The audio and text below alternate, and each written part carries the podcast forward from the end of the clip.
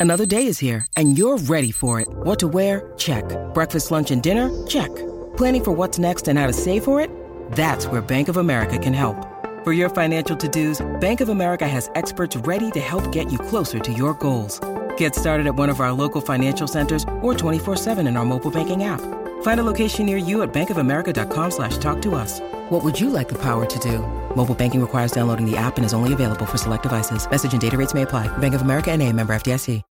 When you need mealtime inspiration, it's worth shopping Kroger, where you'll find over 30,000 mouthwatering choices that excite your inner foodie. And no matter what tasty choice you make, you'll enjoy our everyday low prices, plus extra ways to save, like digital coupons worth over $600 each week. You can also save up to $1 off per gallon at the pump with fuel points. More savings and more inspiring flavors make shopping Kroger worth it every time. Kroger, fresh for everyone. Fuel restrictions apply.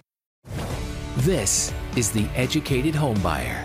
Everything you need to know to buy right, borrow smart, and build wealth through real estate ownership. Welcome back to another week of the Educated Homebuyer Live and the best week that we've seen in interest rates in quite some time, Josh. On top of that, we got some updates on home prices year over year. Home builder numbers coming in quite a bit less than expectations, down what, 18% or so. Um, what else, Josh? Welcome to the show. No, it's uh, from from an interest rate perspective, it's it's all good. We're heading into a portion of the year um, that is both a lull in terms of new business coming in the door, but somewhat stressful because we had we lost two days last week, both in terms of work days for escrow, title, for lenders, underwriters, appraisers. Then um, we're going to start having Christmas parties. It is amazing how often we hear from escrow companies that they can't work on our files because there's going to be a Christmas party this afternoon and they need to get their hair done and their tuxedos pressed and those fun things. So it's always a, an interesting time of the year, but from the actual nuts and bolts of what's happening setting up for what I would expect would be a strong Q1 uh, if things keep continuing to trend in the direction they have over the last 30 days. Yeah, so good stuff. So today we interviewed uh, Matt Graham from MBS Live. Most of you people are probably going, who and Ooh. why does that matter? Um, MBS Live is a subscription based service that both Josh and I follow along with a lot of other people out there in the industry. And it's basically real time tricker on t- tricker ticker on you know 10 year treasury note uh, or or bonds rather um, interest rates financial news you know and, and, it's all being broken down and the reason it's important for you is he came on 30 minutes with us and really gave us a lot of really good information um, nuggets um, forecasts thoughts on what's happened what's happened you know what he expects to go um, or happen going forward um, and that episode is going to drop next week on the Educated Homebuyer Live podcast and on the YouTube channel. A lot of you guys liked the Barry Habib episode. I would go out on a limb and say uh, this episode is better um, to some degree because of the forecast and looks at things a little bit differently than Barry. Both really good interviews, but I think you'll find value in it. So next week we'll be talking about that. Um, and this week, Josh, before we dive into questions and look at charts, we've got some big news coming out next couple of days. Um, we got what jobless claims tomorrow. Um, Friday we look at PCE. No, fr- what do we look at Friday? PCE. PCE? Yep. Yeah, PCE yep. on Friday, and then there's something else in there as well that I'm missing. Uh, I think I can look up the economic calendar. I don't think there's a whole lot that that great. And and then next week, I believe we have uh, non-farm payroll. So we, you know, assuming the the news comes out like we've seen it recently, um, slower growth, uh, you know, rates kind of moving in this in this you know this new uh, arena, if you will. Um, one thing that Matt did say today that I think is important is that the rates now are are kind of trending without the news um, jumping, you know, without it having to be news based, which is something that we haven't seen in a long time. And so I think that's important to note when you're out there, you know, thinking about the direction of, of mortgage rates going forward. And we'll look at it a little bit when we pull up the charts here. We have made a big move in a short period of time, and we're hitting some significant layers of resistance. Mm-hmm. But what Matt pointed out today, um, wasn't a whole lot of data, a lot of meaty data this week. It gets a little better, like you said, the next two days. But next week, NFP is important. Um, probably not as important as it was two or three months ago. We're seeing projections of an expectation of maybe a, an unemployment rate at 4%. If so, the bond market will like that. Something like that could be enough to push us through the 200 day moving average, which we're hitting on almost all of the coupons for mortgage backed securities.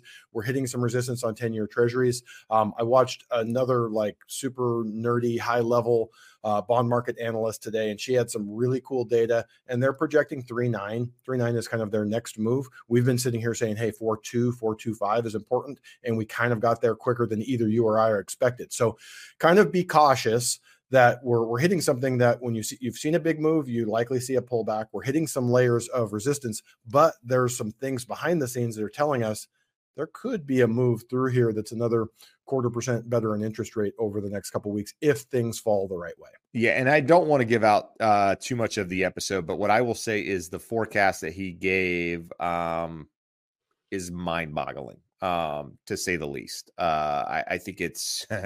I, I, was I was blown away um, with with what he said. So um, I'll leave it at that. It's a little bit of a teaser, but I, I, it's definitely worth paying attention to next week.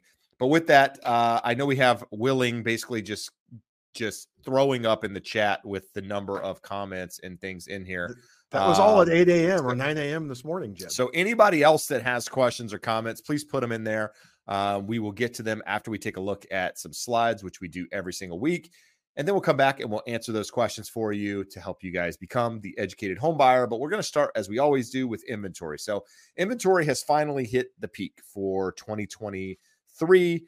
Um, we lost uh, three, 4,000 homes. We're going to look at the number here in just a minute. Now sitting at 566,000 homes, um, which is still above where we were this time last year, um, but only barely. Uh, Orange County sitting at 2246, Huntington Beach at 184. Both of those numbers are quite a bit less than where we saw last week. And again, it's seasonal, it's that time of the year. Um, even with mortgage rates pulling back some, you know you you got less new listings coming to the market but you also have a little bit more buyer demand out there in the market as well which we're going to see in some of these charts reporting in just a moment. Same view different chart just kind of historical as we always do going back a little bit just shows you where we are in inventory versus last year and then going back to 2019 which was a quote unquote more normal year. New listings again more or less move sideways um, week over week there's a really good chance that we're going to see new listings numbers past 2021. It's going to be um, something we haven't seen in you know two years, right? So we're going to have more new listings coming to the market than the last two years. We're still sitting above where we were last year with that.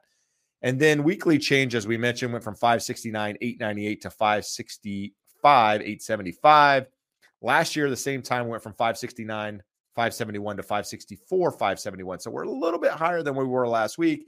And depending on what happens with rates and you know things going over the next couple of weeks, we may jump back under those 2022 or 23 numbers, um, or or no, it's 2023, 2022 numbers, um, or we may just kind of trend above them as we you know remain throughout uh, the rest of the year. And now this is new listings versus immediate sales. We got again new listings coming to the market. Immediate sales um, are higher as properties are coming to the market probably because again lack of inventory a little bit more demand out there due to lower rates here over the last you know what 10 days josh? I mean is it two weeks now that rates have been trending down? Is that is that right? Or is oh, it it's been longer? better part, of, better part of a month. Okay so better part of a month we've seen rates continue to trend down. This shows change in weekly new contracts pending from the year prior. So that zero level um, we're back above that zero level. We're seeing more pendings um, year over year you know, again, it's largely due to uh, to where we are uh, again with um, with the amount of inventory and where we are with demand. Uh, total home sales, new contracts pending. We got 52,000 new contracts pending, which is what slightly better than we were the same time last year. A lot of this means nothing to most of you guys. Uh, you guys just care about where rates are going, where inventory is going. But because we do it every week, it's good to look at it. Price drops are sitting still about the same you know, 0.39% versus the peak, uh, which was last year, sitting somewhere around 43% in in the number of price sets. So less price cuts out there, and less sellers will have to cut their prices now, um, just because again uh, of of where we are in the market in this cycle. I found this chart somewhat interesting, Josh, uh, showing that as interest rates, or I'm sorry, as inventory came down, what you saw is an adverse kind of play on that graph as to where home prices were headed. So as inventory hit the lowest levels, you know, back in in 2022 sometime, we saw that peak in prices about the same time.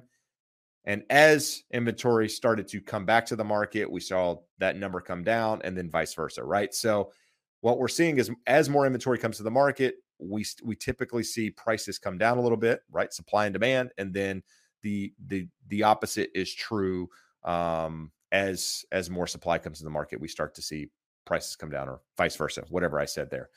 Uh, and then Josh, this is year over year. We we talked about home prices coming out. So this week we got Case Shiller, uh, we got CoreLogic. Uh, this is uh, American, uh, uh, American Enterprise Institute talking about home prices. So what are we seeing?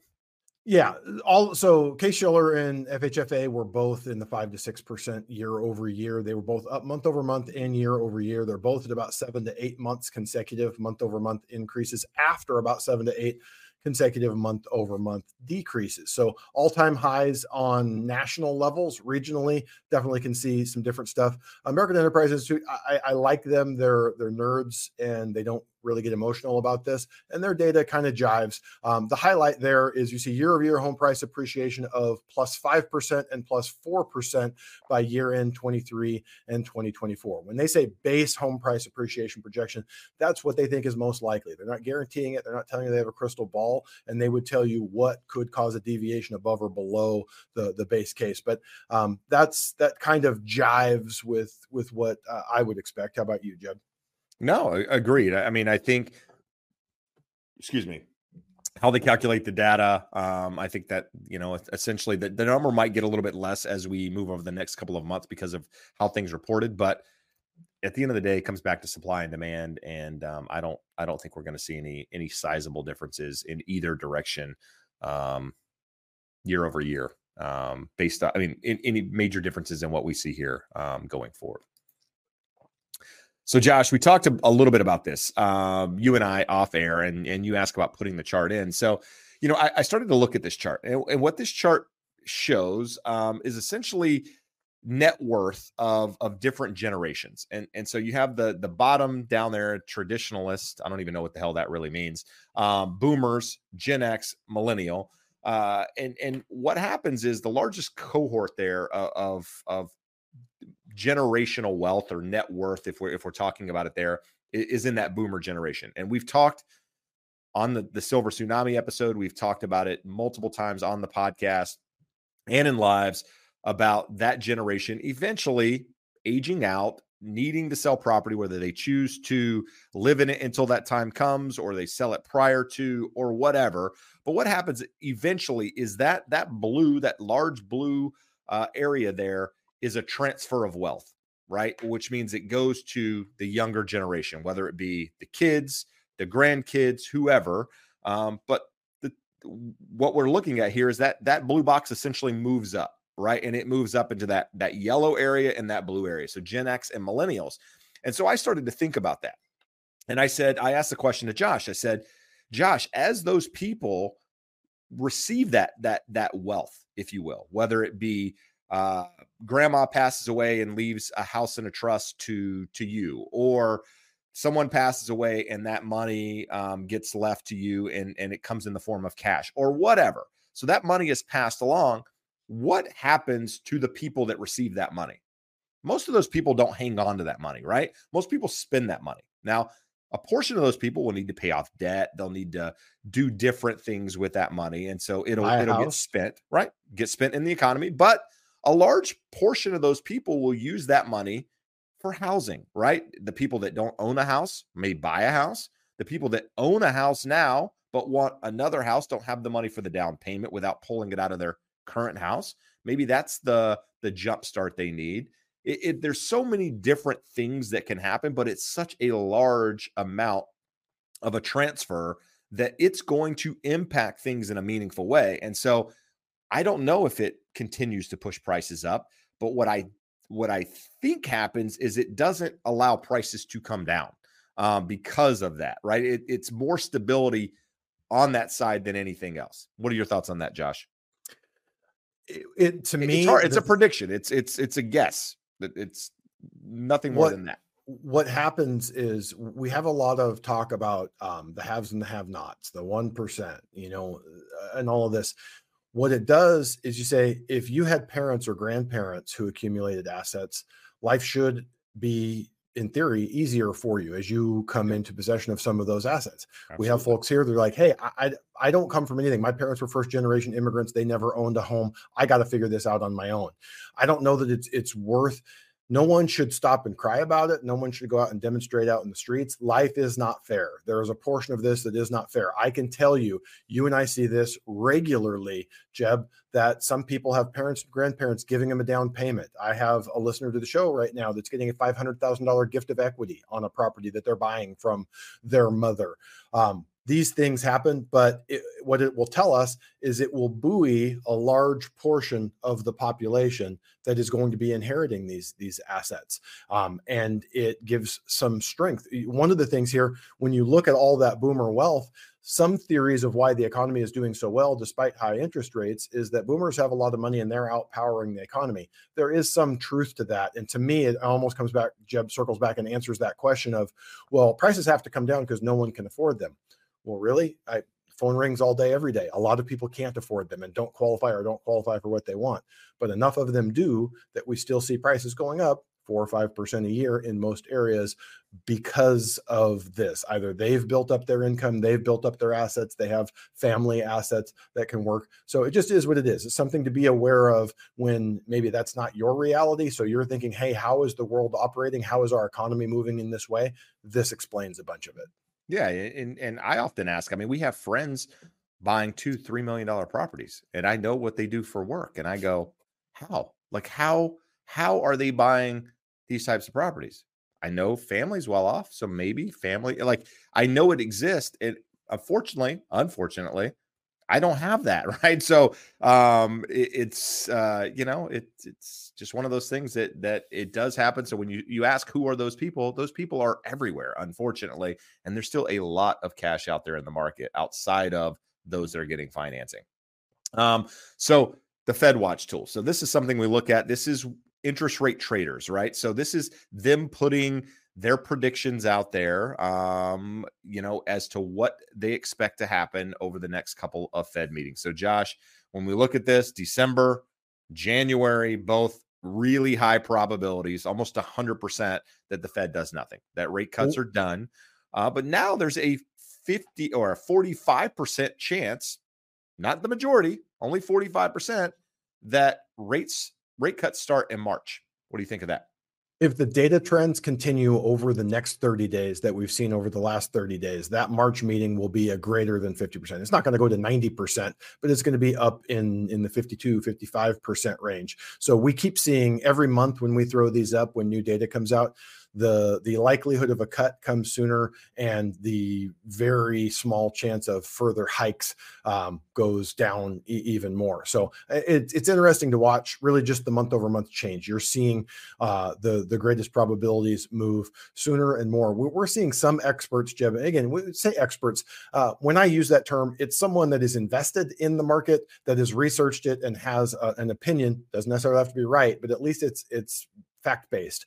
And we're seeing some people calling for 200 to 250 basis points of cuts next year. I think that's extreme and aggressive, but there's people out there that are saying that out loud. And three months ago, no one would say anything like that. The the Fed futures market is saying about 100 basis points, most of it coming from May through the end of the year.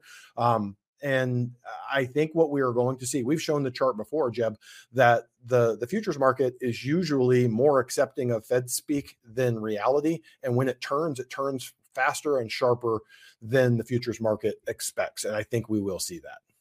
There you go. Uh, right. Uh, so this is a chart that I found interesting too. Um, kind of shows you where the Fed members are um, with regards to their calls, right? So there's dovish, there's hawkish, and there's those that are kind of uh, in the middle, so to speak.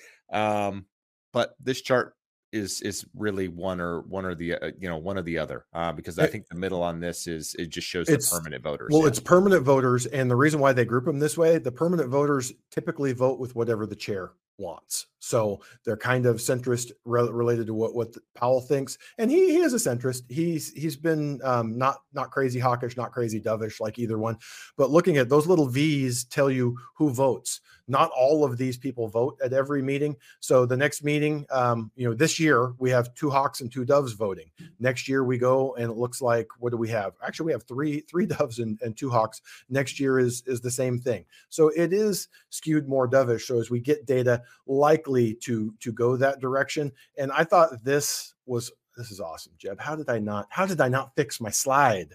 you did this um, last week too. This is the new norm. Here, I'm gonna I'm gonna take us out of there. So um, this is literally just yesterday, and and Waller moved the market, but Waller, a dove, comes out and says, "I'm increasingly confident that policy is currently well positioned to slow the economy, get inflation back to two percent. If the decline in inflation continues for several more months, we could start lowering the policy rate just because inflation is lower. There's no reason to say we will keep it really high." And you would go, "Oh, that's a Fed member. They must all think that." Bowman comes out and she says, My baseline economic outlook continues to expect that we will need to increase the federal funds rate further to keep policy sufficiently restrictive to bring the inflation down to our 2% target in a timely way. So that's why that matters. That's the the differences in in how they look, how they vote, what they think and what they expect. This chart here, Jeb, is just showing what's happening uh, around the world. The light blue or the the sort of periwinkle. I don't know why they didn't choose contrasting colors here. The big Bro, you just- bars, You just, said periwinkle. periwinkle. Yes, I don't even know what that means. I, I can't help you, brother. So that's an insight into Jeb and, and what what he is is uh, fond of and and and chooses to When when uh, Josh went to the Fashion Institute, he learned periwinkle. Yes, Exactly.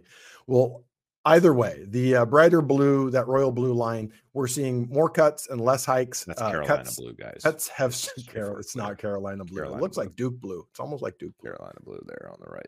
Period. So anyway, the point of the slide is we're seeing more cuts than hikes, and the Fed in the next six months will be doing the same. Um, this chart just shows uh, annualized monthly core CPI, two month average, very close to two percent. Um, the Fed isn't going to make decisions off of a two month average. Um, when we get another month next week and we see a three month average, and in three months when we have a six month average and we're getting close to that two percent, it's going to in fact affect their decision making.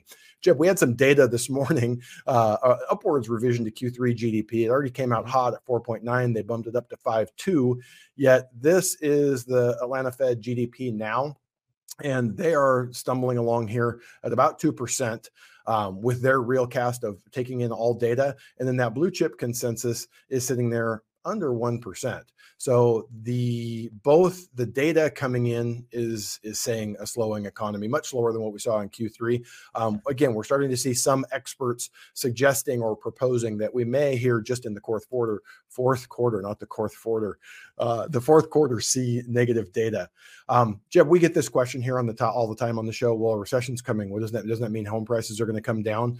The only time we've seen an appreciable move down in home prices due to recession was the Great Recession, and we've talked about this a lot. It was a recession caused by housing. It wasn't housing brought down by a recession. Thought this was interesting here. Jeb, John Burns Consulting throws out 24 million homes in the US ripe for major renovations. We've talked about lock in effect, people not wanting to move, but they are sitting on a lot of equity.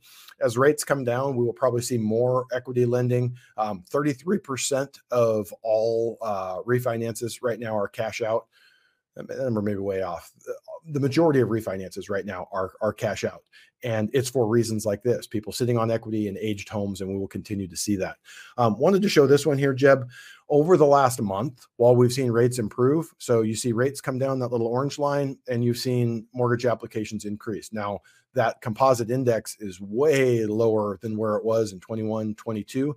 But we also saw this last spring very sensitive to rates. As rates come down, purchase applications increase. We're seeing that. We're seeing that week over week. We've seen it for four weeks. Um, and that's really the borrowers that I talk to, Jeb. I don't know about you. They're not aware of how much rates have moved. I just talked to a gentleman today. He's like, Oh, I thought maybe we were at seven and a half. For most people, you're down close to 7%, and it will make Yeah. a big impact. Well, uh, one Um, one thing I'll say about that chart too, guys, is like on a not a pessimistic view, but just a view in general. Like it, anytime like you'll see headlines, purchase applications up four weeks in a row, five weeks in a row.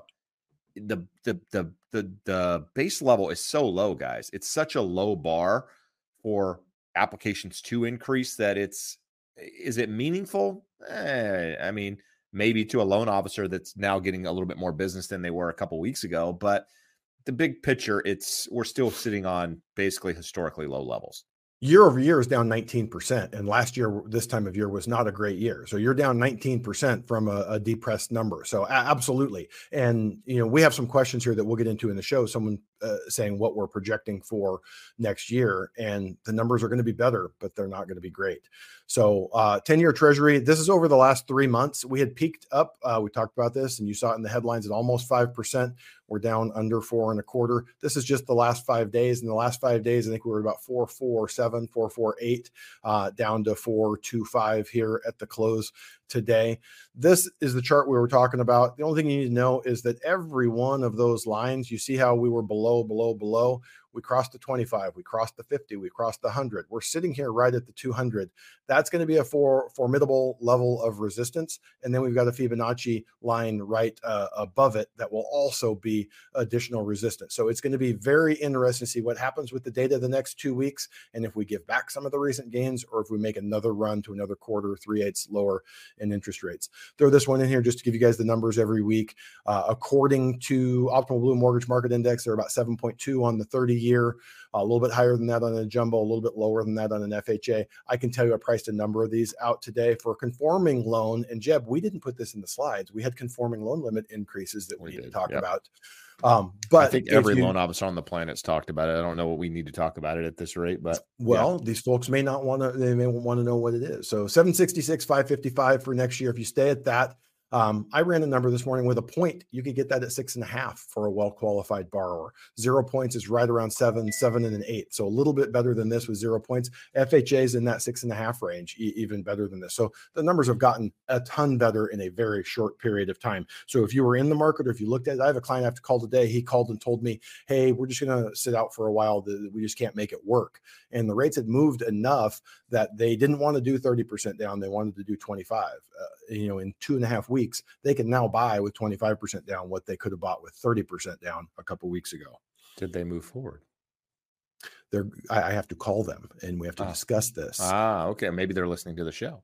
Um, all right. So, with that, guys, hopefully you found some value in that. Um, if you did, hit the thumbs up, subscribe to the channel if you haven't done so already. Uh, this past week, we did uh, an episode on ADUs on the Educated Homebuyer podcast. The audio was not great. I apologize. Something happened to my mic. I have no idea. It just all started working again. Nothing was changed. Um, but good information if you're interested in ADU. So go check that out. And lastly, if you're looking for a mortgage professional, a real estate agent anywhere in the United States, that link right there, scrolling across the bottom, will get you there. If you're listening on the podcast, there's a link in the description of the video that you can check out, along with a link to all the slides. So, Josh, got a super chat when we first started out from Miss Mina.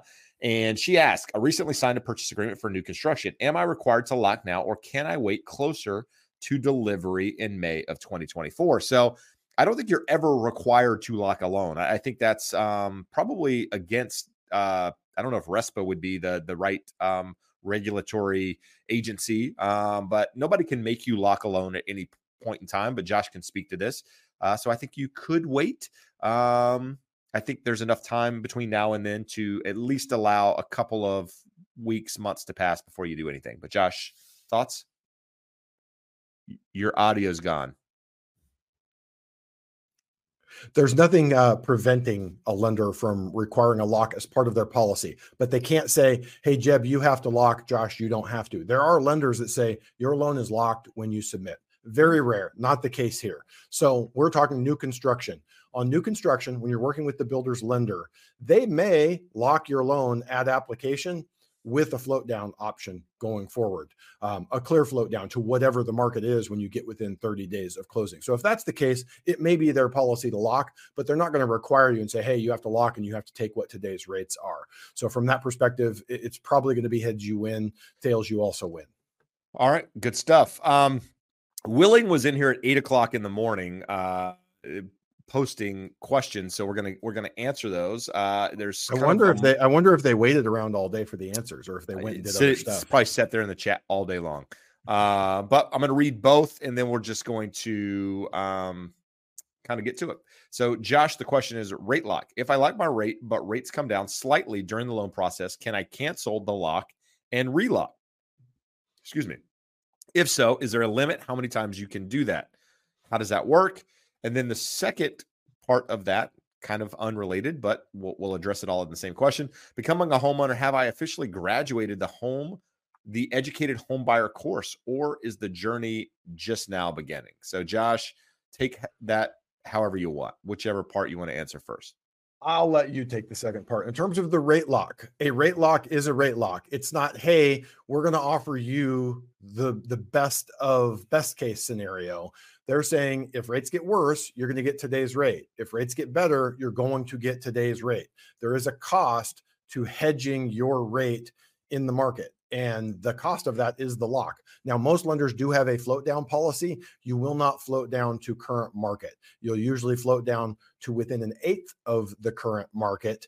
Um, so really over the last month we've seen this. this is the first time probably a brief window. We had a brief window earlier in february but that was probably the first time in two or three years where we had a float down opportunity where in a 30 45 day window we had seen rates move down enough. So it is important to know uh, i get this all the time. I have someone that i'm working with right now came from the show and her thought or she said well i want to lock it but just let me know what i need to do if rates go lower to get the lower rate. You don't get the best of both worlds. If you believe rates are going to go lower and you're willing to take that risk don't lock it. If you lock the rate in, you're going to get that interest rate, barring a big move down in rates. And then you would be able to renegotiate close to the best rates, but not all of that to cover the cost of the hedge. All right. And I'll address the second part. So, becoming a homeowner, have I officially graduated? So, um, I think the fact that you show up more or less week over week for the better part of a year, you you've probably learned a lot of what you need to learn to become that buyer. Now, with that said, uh, those that that uh, that want the MBA, uh, that uh, want the doctorate, if you will, they still come after they buy homes. Um, there's several of you guys in the chat, and uh, we appreciate you guys continuing to show up week over week. So, depending on how far you want to take that degree, will determine. Um, I guess will be decided at some point in the future. But uh, you're just in the process now, so nothing is done. What I will say is take it day by day. You know, don't uh, don't let the emotion make you do things you don't want to do. There's still an opportunity. It doesn't move forward. I, one thing I've learned in this business of nearly 20 years is that nothing is done until it's done. Um, and even then, I've seen things unravel. So just take it day by day. Uh, right, Josh. Um, we got some. We've got one and then a follow up from a viewer that I think is helpful here. Yeah. So Joyce asked, Hi, Jeb. Is there a surefire way to screen realtors for the right one? So you have the referral link. That is a way. Mm-hmm. What, uh, how does that work? And what are additional ways to screen a realtor? Or even if you connect someone with someone through that referral link, how do they screen and make sure that's the right person for them? Well, here's the thing: is is the referral link is a referral, right? So what I say is getting anything, whether it's a painter, whether it's uh, you know, a car salesman or you're going to go get flooring for your house, it's best, in my opinion, to start with a referral. Find somebody that, you know, that knows someone that they know, like, and trust. Maybe it's you that knows that person, or maybe you know somebody that's been through the process and they have a guy or a girl that they trust. That's a good place to start. So if you have that person, that's a good place to start. Get have a conversation with them, see if you jive, see if they can answer your questions, see if they're the kind of person that you want to work with and and and go that direction. A lot of people are either don't have that person, unwilling to do it, don't trust whatever. And so what's the next option? Well, you can go on Google and start Googling that sort of thing and, and trying to figure out. And and that's an option as well. What I will say about that is people can falsely put in reviews, people can pay people to do reviews, that sort of thing. So it's always better to start with somebody that you have some trust in and get a referral.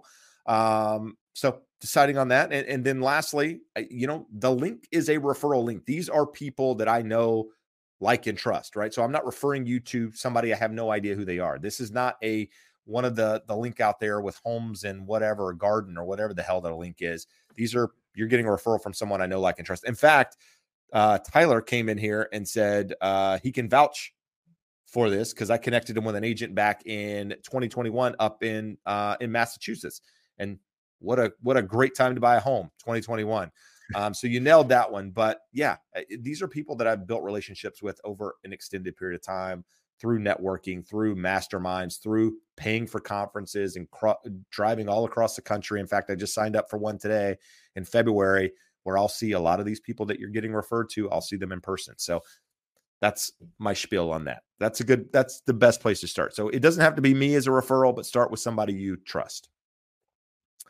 Um, Josh, I wanted to go with this question. Uh, AB, longtime viewer, been a while, but says, How do HELOC interest rates work? Do you get the rate when you were approved for the loan, or do you get the current rate when you actually withdraw the money? So maybe explain how a home equity line works because some people just don't understand that, that it's a, almost like a credit card that you don't necessarily have to use immediately and talk about the the answer there. Well, think about that. And relating it back to a credit card, people hear HELOC and they don't know what HELOC stands for. There's a home equity line of credit. So, on a line of credit, which you correctly pointed out, you can get approved for now and borrow from later in the future. They're not going to give you a fixed rate because they don't know what rates are going to be when you actually borrow that money. So, it is a variable rate. Rates can go as high as 18% on 98, 99% of home equity lines of credit. The 18% is the cap. There's no monthly adjustment cap. It adjusts monthly. It's tied to prime rate plus a margin.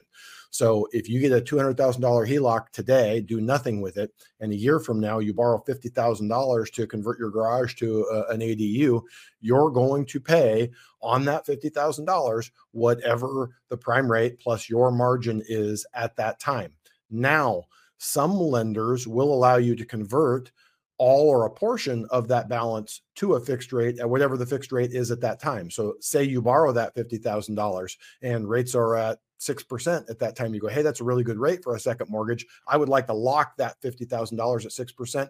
Some, but not all HELOC lenders will allow you to do that. But for the most part, it's a variable rate. You will pay the going interest rate, which is prime plus your margin on the outstanding balance every month. Good stuff. Uh, another question from AB. Uh, it's, it's going back to the loan limit says saw an article about loan limits going way up. Uh, loan limits going way up.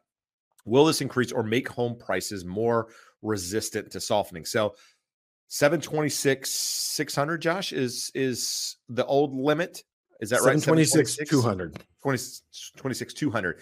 It jumped uh, to 766 550. So 40, I mean, 40,000 ish dollars, give or take. Um, and five and a half percent. There you go, five and a half percent. So does that soften or keep prices from softening? So we kind of answered a variation of this question last year about the same time, year before, about the same time. So understand loan limits increase every single year as the median home price goes up. If the median home price comes down, that doesn't come down, it just stays the same. So just so we're we're clear on that. But Josh, with that, does it have any impact on pricing, you think? Well, um, no, I don't think uh, uh, negligible, but if anything, it would be positive. I talked to a, a client earlier today, um, and we talked about a couple things. He wants to buy in Santa Cruz at about a million five. So with what he has to put down, it's going to be tough. The new high balance limit, which would apply there, is a million one forty nine eight twenty five he'd have to put a little bit more than 20% down to to get to that level which he may or may not do but the difference is a year ago before the the banking issues in the spring jumbo rates were a bunch better than high balance or conforming rates that's not the case they're the same or a little bit worse and the guidelines and qualifying are much harder so the people at the high end that will be helpful where this also helps is I was telling you, Jeb, I have two clients right now. One that closed last week. The, they did a loan at 750. We said, why 750? Well, lenders jumped the gun. They knew we were going to get an increase. So most lenders were doing loans up to 750 at the standard balance terms. Now, if you put less than 25% down as of last year, there's an additional one point hit for a high balance loan with less than 25% down. It adds like another quarter percent to the interest rate, sometimes even more when rates are higher. So a lot of people were avoiding that like the plague. So this additional $40,000 of wiggle room there to stay to the standard balance limits and get the better terms and have the ability to do 3% down which you don't have on the high balance, it's only a positive, but I would say a negligible benefit. You, you see it any different? No, not at all. I, I, think very little impact at all. Um, if anything, it allows people to put less money down when they're buying a house, um, and and could allow people to purchase a little bit more home um, if they were right at that limit, which some people are. Some people just don't have the money to to do the additional down, and therefore they're they're limited um, at that number. So it could help those people out, but I, I don't think for for the majority of the you know the the viewers watching the first time home buyers, it very little impact, if anything at all. This is a comment, but I want to I want to post it out there. It says houses are up, not down. This is a weird post. And and basically what they're referring to is the title of the video says the new housing market is down 18 18% from the peak. The reason I point this out is because that's a I, I that's a headline, right? So the title of the video is somewhat of a headline. They read that headline and got an interpretation of what it meant. Now, there's an article in the description of the video that if you click on it, it explains this title, right? That's the title of that that article. But let's break down what that means. So, Josh, when we say the new housing market, in that case, we're talking new construction. Okay, so the new construction housing market is down 18% from the peak. So, the reason I bring this up is it's important to understand exactly what is happening in titles in in in articles youtube videos whatever right? So for one they are meant to grab attention uh, but secondly sometimes you have to read between the lines so to speak to figure out what is actually happening and not just taking that title and running with it because that's what a lot of people do. They say oh my god the the housing market's down 18% from the peak. No let's let's back up. What are we talking? What is down 18% from the peak? Is it prices? Is it home sales? Are we talking new construction? So that's why it's important, as we always say, don't just read the headlines.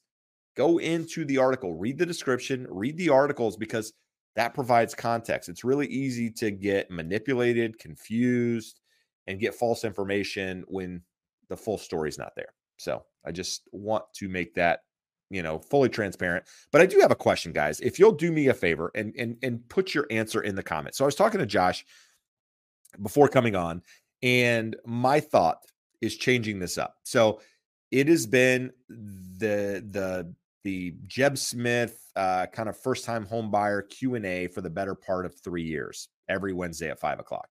Um, I I almost feel I want to transition out of that. I want to take this sort of q&a and move it to the educated homebuyer podcast which really means nothing to you guys it's just a different place to show up and then turn this into a weekly 30 minute or so dive into like a news article like the one that i just mentioned and break down what that actually means. When you talk about new construction how does new construction affect the housing market? What does it mean when sales are down?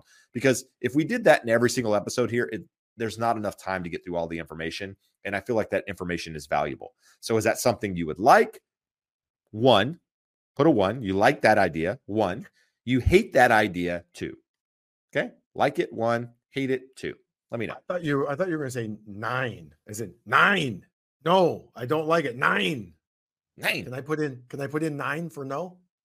You could put if you put in nine, we'll take that as a no. So a one is yes. Any other numbers a no. How's that?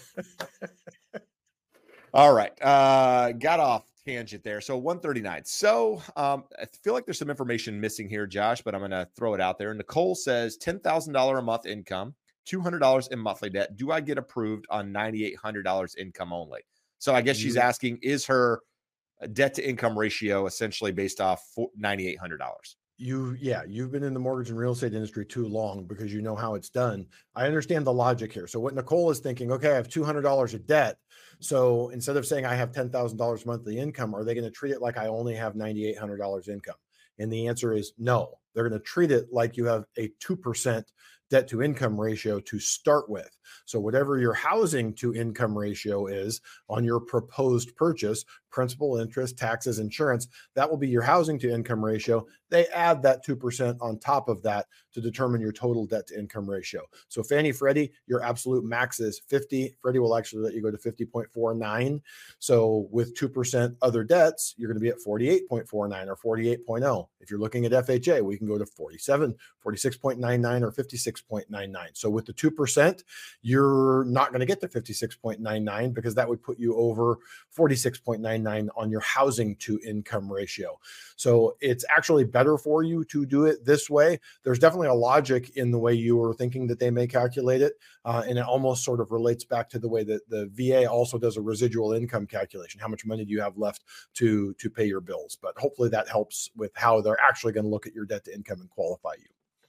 All right. Uh, 562, 562, nickel six deuce has a question about prices. I want to save it to the end because we're going to kind of go over that at the end. Uh, but Daniel Hernandez has a couple of questions here. It says, No debt. Does the absolute perfect borrower get the rate posted on Mortgage News Daily? I think it's important to point this out, Josh, because people see Mortgage News Daily. They see the Fannie Mae numbers and it, it says rates are at 8% or rates are at 7% or whatever the number is. And they think, well, that's my rate. No, that's typically an average, right? And, and in my experience, those numbers are high, um, typically across the board. But what what are what are your thoughts on it? So NMD is probably the the gold standard. They're as close as anyone can get. The other one that's close is the one that we showed at the top of the show, the Optimal Blue Mortgage Market Index. Optimal Blue is a pricing and lock engine that many of the biggest lenders throughout the country use. So it skews towards retail lenders, which generally have slightly higher interest rates. So uh, when we look at them, just like Jeb said, I'm generally looking at it, think I can get a borrower an eighth to a quarter better than what we're seeing there, but they're pretty darn accurate. For you to look at, it's a good number. What we do not want to look at is Freddie Mac does their primary mortgage market survey. And the methodology on that is on Monday, they call lenders and say, What are you quoting on the rate today? And whoever they call, I don't know how they know who to call at the capital markets desk, but they get that number and then it's released on Thursday. So it's four days out of date. Sometimes it's too high, sometimes it's too low, not really indicative of anything. So the other one we don't want you to look at is Bankrate. If you go out to Bankrate, that is pulled from their mortgage rate tables. And the biggest liar in mortgage rate tables is the one that gets the most leads and inquiries. And then they try to explain to you why you don't qualify for the extremely ridiculously low rate that they're advertising to get you to inquire and call. So Mortgage News Daily is not um, going to be 100% accurate, but it's going to be pretty darn close, about as good as you can get. Use MND, use Optimal Blue Mortgage Market Index. But Daniel Daniel followed up Jeb with a question here. So what's the variance? Last week when rates were 7.34, according to Mortgage News Daily, I was quoted seven and a half by the builder's lender. So what I will say is that's that's rare because builders lenders have been subsidizing buying down rates being willing to lose money on the loan to make sure the houses are moving and closing on time. So, uh, pretty rare that you would see a higher rate from the builder's lender. But this is why you need to look and shop around. A borrower putting 5% down with a 790 credit score, you have almost no loan level price adjustments. You should get the absolute best rate available. One of the reasons why we say you want to check with at least one broker is I have literally 70 different options for that loan. And just among the top five, there's probably a three eighths difference, not in interest rate, but in fee. So an eighth or a quarter difference among multiple lenders is very realistic out in, in the real world. But I will go back, Jeb. I have to say this every time please don't make your decision off of who is quoting you the lowest interest rate. At the end of the day, six months from now, you're not going to remember whether you got 7.34 or 7.5. You will remember did you close on time? Was it easy? Was it stressful? Could you get a hold of that person? Did they answer your questions? Did you feel like they they were worthy of your business? So um, I'll just leave it at that. No, good stuff. Um, so to repeat what I said, because Willing asked the question, one is we changed the the format. This moves to the Educated Homebuyer podcast, where we do a live Q and A. We update you on the economy, and then this on on Jeb's channel essentially becomes a, a live where we discuss a topic in the housing industry, like new construction or existing home sales or the home price index or what's happening with mortgage rates that particular day, time, what's happening with the Fed, that sort of thing. So a little bit more specific about a housing topic um, article based that we can kind of dive into. And then the other is like this. So that's one. Two is I hate you, don't change anything. And three, four, five, six, seven, eight, nine, all the same. Nine. Nine. Nine. Um, so there we go. Uh, question from Joyce. Joyce says, Can you discuss contingencies that exist in a VA loan? I only know of the one with the appraisal if it comes in low. So there's a couple of things going on here, Joyce. So when you sign a contract uh, to purchase a home, let's use California for example. There are six, seven different contingencies depending on how the contract is written. Um, you ha- typically have a contingency for uh, the appraisal, like you mentioned. Now, th- regardless of it VA or or not, and and, and I, I, realize yours is more loan specific, so we'll talk about it here in just a moment. But contingencies in general with it with a residential purchase agreement are appraisal. You have home inspection. You have a loan contingency. You have uh, seller disclosures. You have HOA docs if it's in an association. You have an opportunity to review the title report to make sure it's a clear title. And then you may or may not have contingencies on selling a property or buying a property based on what you have to sell, that sort of thing. So that could be something that needs to be a contingency or not. So those are basic contingencies. So when it comes to specific loans, all of those same contingencies apply unless you decide to waive them.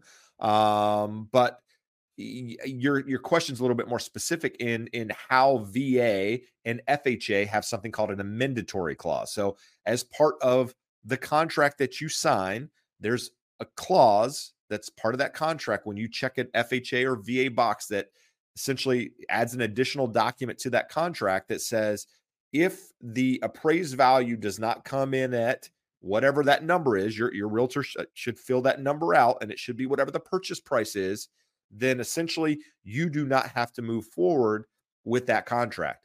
Now, here's where people are getting kind of in trouble during the pandemic is that buyers, borrowers would waive the VA, they, they would waive the appraisal uh, contingency and they were doing a VA loan. So the realtor on the other side says, hey, they waived the contingency. We'll accept this offer. It's twenty, thirty thousand dollars over the asking price. Doesn't matter if it doesn't come in. They still got to come in with the difference. Well, guess what?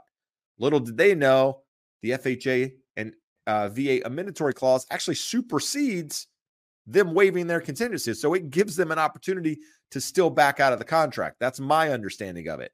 Um, so with that, Josh, you can talk to it a little bit more detail. Uh, but is there anything people should know more about that when when doing a contract? Anything the amendatory, yeah, the amendatory clause, also known as the escape clause, just says a veteran or an FHA borrower cannot be compelled to complete a transaction when the property does not appraise, despite the fact that they may have technically waived their uh, appraisal contingency because they are not allowed to do that. You, as a seller, are required to sign an acknowledgement that you cannot compel them to complete the transaction. So it happens. That's the funny part. Maybe you should comment on that, Jeb. Is that realtors will do it? They'll write contracts and say there's no appraisal contingency. I say, well, that's cool. We're also all going to sign this uh, amendatory clause and escape clause that says that if the appraisal doesn't come in, they can't be compelled to complete the transaction.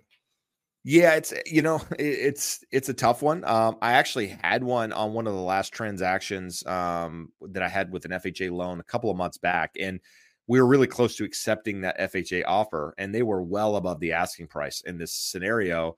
Uh, but we also had a conventional offer that was a little bit higher and didn't and, and it wasn't FHA and they waived it too. And so we ended up going with that. But we almost went with the FHA offer where they waived the appraisal, but we knew in theory they still had this opportunity to back out, even though they said they weren't going to and whatever. The contract essentially allowed them to do that. So we couldn't count on it 100%. Um, so it's just one of those things you got to kind of weigh it and feel you go with your gut and see you know if you trust the agent on the other side and even then there's no guarantees but we were in a really good position on this particular property because we had so many offers that it was like okay if we get in and it doesn't work out and they decide not to move forward it'll be okay. Like we'll we'll still have an opportunity to go out and find someone else. So we were we were almost there but we had another opportunity and we decided to go that direction. So um, it's one of those things that can be tough, especially coming from a buyer's perspective, because the buyer goes, Well, my offer should be just as good as anyone else because I'm doing all this. I get the the the theory and the thought behind it, but the reality is it's not because there is still that opportunity for you to use that escape, um, even if in your original offer you're planning not to do it. So um Jeb, I, I want to help you. I want to help you out here because I know what direction you want to go with this. We're going to go here, and we've got one, one, one. No, I saw one, a bunch. There's one, one, two. But the the comments here, I I just want to clarify for them what you are saying. we are not going to stop doing the one hour show. He's just saying instead of streaming it on Jeb Smith's YouTube channel and the Educated Homebuyer YouTube channel, he wants to only put it on the Educated Homebuyer. So we'll still be here. We will still answer your questions, just one location for you to see it. So in addition, he's not taking anything away. He's saying, I want to add, I want to add yeah. another half hour in each week where he picks uh, an important article out of the media and kind of goes over it for 10 minutes, kind of like he does at the top of the show here with the charts, and then answers questions on it for, for 10, 20 minutes. So he's not saying he's going to take anything away. He's actually wanting to add something for you guys. Yeah. And I'm wanting to change it up. I mean, quite frankly, it's, uh, it's you know it, it change is good um and, and, i'm tired of of news articles out there with you know and and and not breaking things down and and um conveying information in in an incorrect way um because there's a lot of people out there doing that um and, and i think it would be better to take those and and and have a conversation around them and we can still have a q&a and, and do all that good stuff. So um that's yeah. So thanks josh for clarifying. Um let's see here. What do we got? Uh um, let's go with this really one. This one has nothing to do with housing. Um, Jeb, can you tell me about your Tesla? Is it worth buying it versus gas cars? Would you go back into a gas car? Why Tesla car insurance super high versus gas car? So tell me about it. Would I buy it again? I like the car. I like the performance of it. I like the driving of it. I like the acceleration. I like not having to go to go to a gas station. All of those things are great. The cost is substantially higher or was than than a, a, a typical gas car. And you ask, would I go back to a gas car? I still have another gas car. So yes, the answer is yes, I would go back. Um, is it worth buying? I don't know. I at the moment I say no. Um, just because within the next two to three years, there are going to be so many options out there with major manufacturers um, with better guarantees, longer distances, better prices. The, the market's going to get flooded with options out there that I don't think you necessarily have to go with the Tesla. Um, even though the Tesla's done a lot of things right, in my opinion, with with technology. So there's that. It's expensive.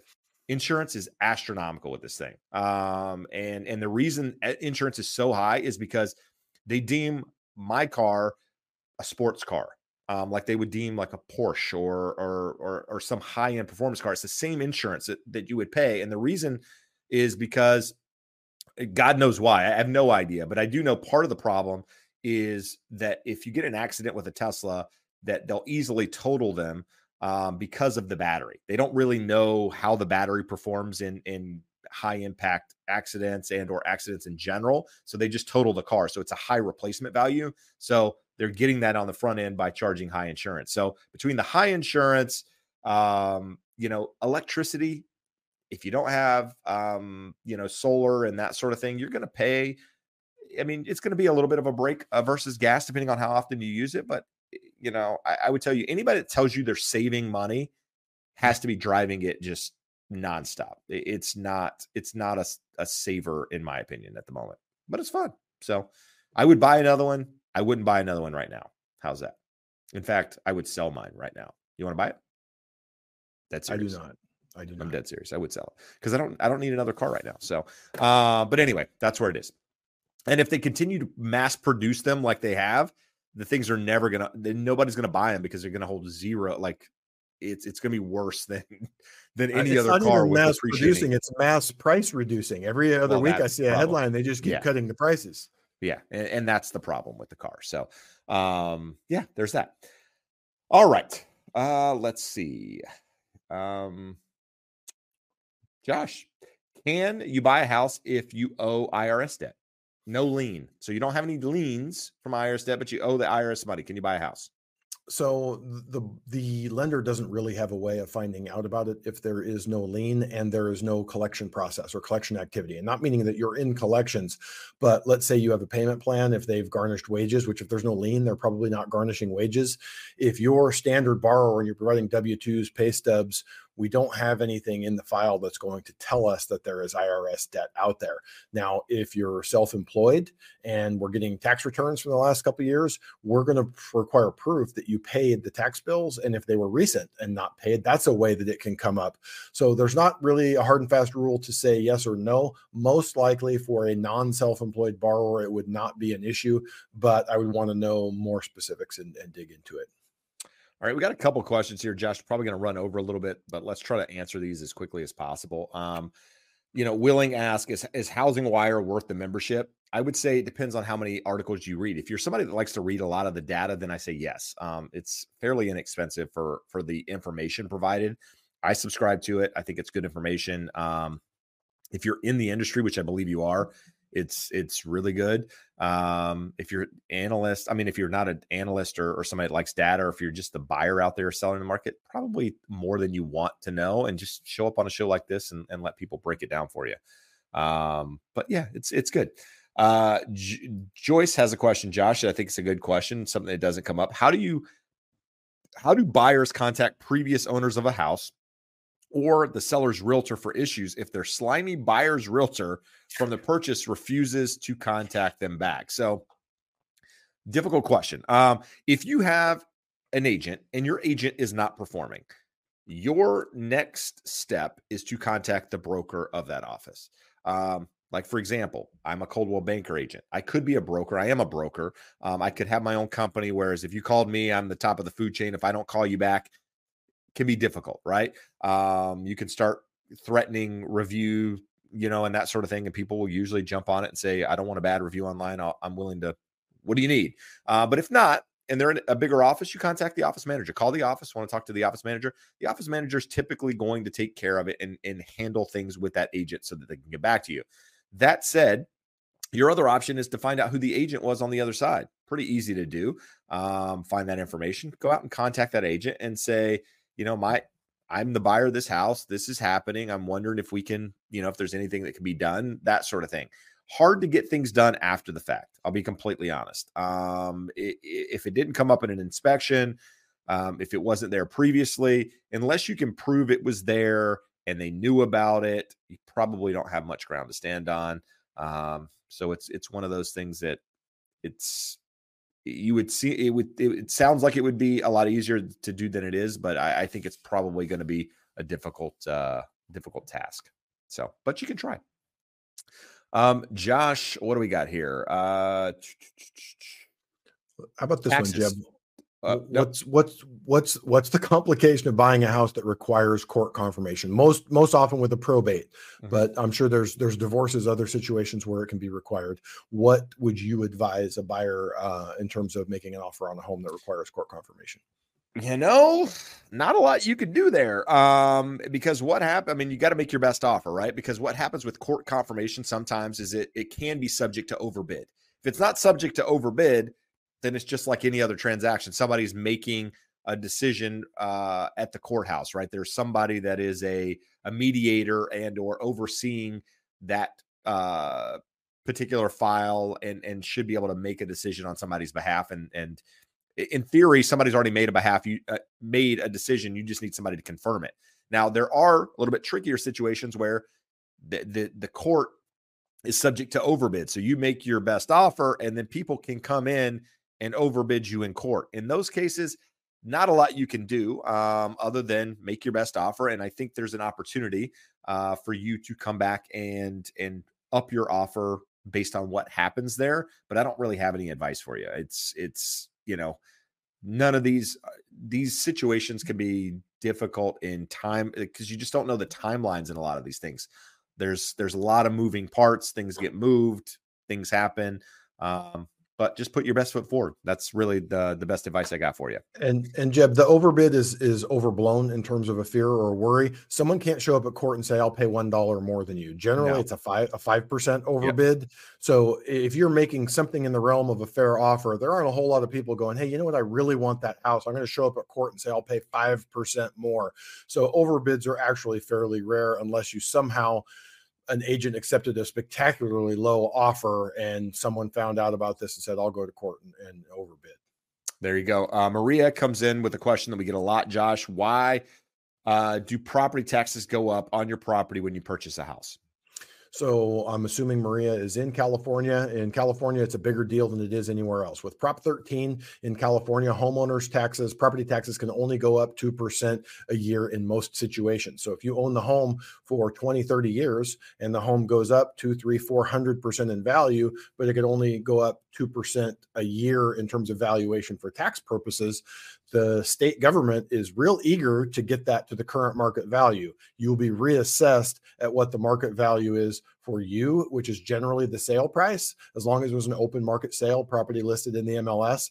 And with that going forward, then you can only have 2% annual increases to your property taxes. In, in other parts of the country, the sale doesn't really even come into play. They're just going to reassess once a year at whatever the market value is. But it's it's treated differently in nearly every state, but most of them are fairly consistent other than California. All right. The question that we saved uh, till the end here, Josh, where do you see prices moving in 2024? We've addressed so, this question a lot, so it should well, be no surprise to most of you guys listening. But yeah, yeah, we we went back to it, um, and and going back to American Enterprise Institute, they said they think the end of year figure will be five percent for 2023. They're projecting four percent for 2024. Um, absent rates going lower than I expect them to, I expect they will go lower, but we have an affordability issue. Affordability is impacting able demand, not willing demand. Lots of people would love to own a home, fewer of them are able to buy. So we have limited able demand, also met by limited supply that should keep prices going up. But anywhere from two, three, four, five percent would be reasonable to me. I don't think, I mean, it would take rates going down to four percent before you saw some type of frenzy that would push it higher than that. And on the flip side, if the eight percent rates from a, a month ago were just a preview and we see eight, eight and a half through the remainder of next year, you could see downwards pressure on it. But it's most likely that we will see rates in the six to seven percent range for the majority of next year that will lead to home price appreciation that is muted by the limited number of people who can afford at current current prices and interest rates. Yeah, and the only thing I'll add to that, I think Josh nailed it. Um, is uh, you know, in summary, I think 2024 looks a lot like 2023 with regards to pricing. Um, I think you see more home sales happening. I think you see lower rates, and I think the reason you see more home sales is because you see a little bit lower rates. Um, but I think housing affordability is the issue. Prices continue kind of moving sideways, um, bouncing along three, four percent somewhere in that ballpark is probably realistic. So, Josh, um, it's six oh five. Give him five more minutes. So, can you guys give us a like? Um, there's 150 of you watching. Uh, I don't know how many likes because I have to shut everything down now in order to not have this thing freeze.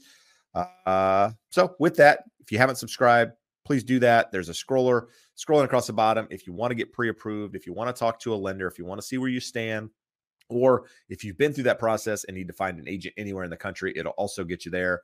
The podcast is thriving because a lot of you guys have gone over there. If you haven't done so already, last week's episode, Barry Habib, this week's episode, ADUs, next week's episode, Matt Graham from MBS Live. Action pack, guys. You need to check it out if you haven't done so already. So head over there. Josh, any final words? Um, no, uh, just show up, educate yourself, and, and make decisions at, at, your pace. A lot of what is happening in the current market is people are unable to afford what they want or need or where they're currently located. We're going to see some improvements to affordability in the next 12 months, largely due to marginally or slightly lower interest rates. So do your due diligence, prepare to become the person who can successfully become a homeowner. And when the time is right, you can you can make your move. And hopefully rates are, are lower and prices don't shoot shoot through the roof and it becomes a reality for you sooner rather than later. But we missed the opportunity because I didn't say it last week. But with Thanksgiving, we're we're just thankful that you guys show up and, and ask the questions and give us a, a forum to go through this with you. Absolutely. And with that, guys, buy right, borrow smart, build wealth. Till next week, adios. Amigos. Thanks for listening to The Educated Homebuyer. Want to connect with us or to a local expert in your area? Please reach out at theeducatedhomebuyer.com slash expert. If you found any value today, please be sure to rate and review us on your favorite podcast platform. In addition, we ask that you share it with your friends and subscribe to us on YouTube. And make sure to follow us on social media. Thanks again for listening.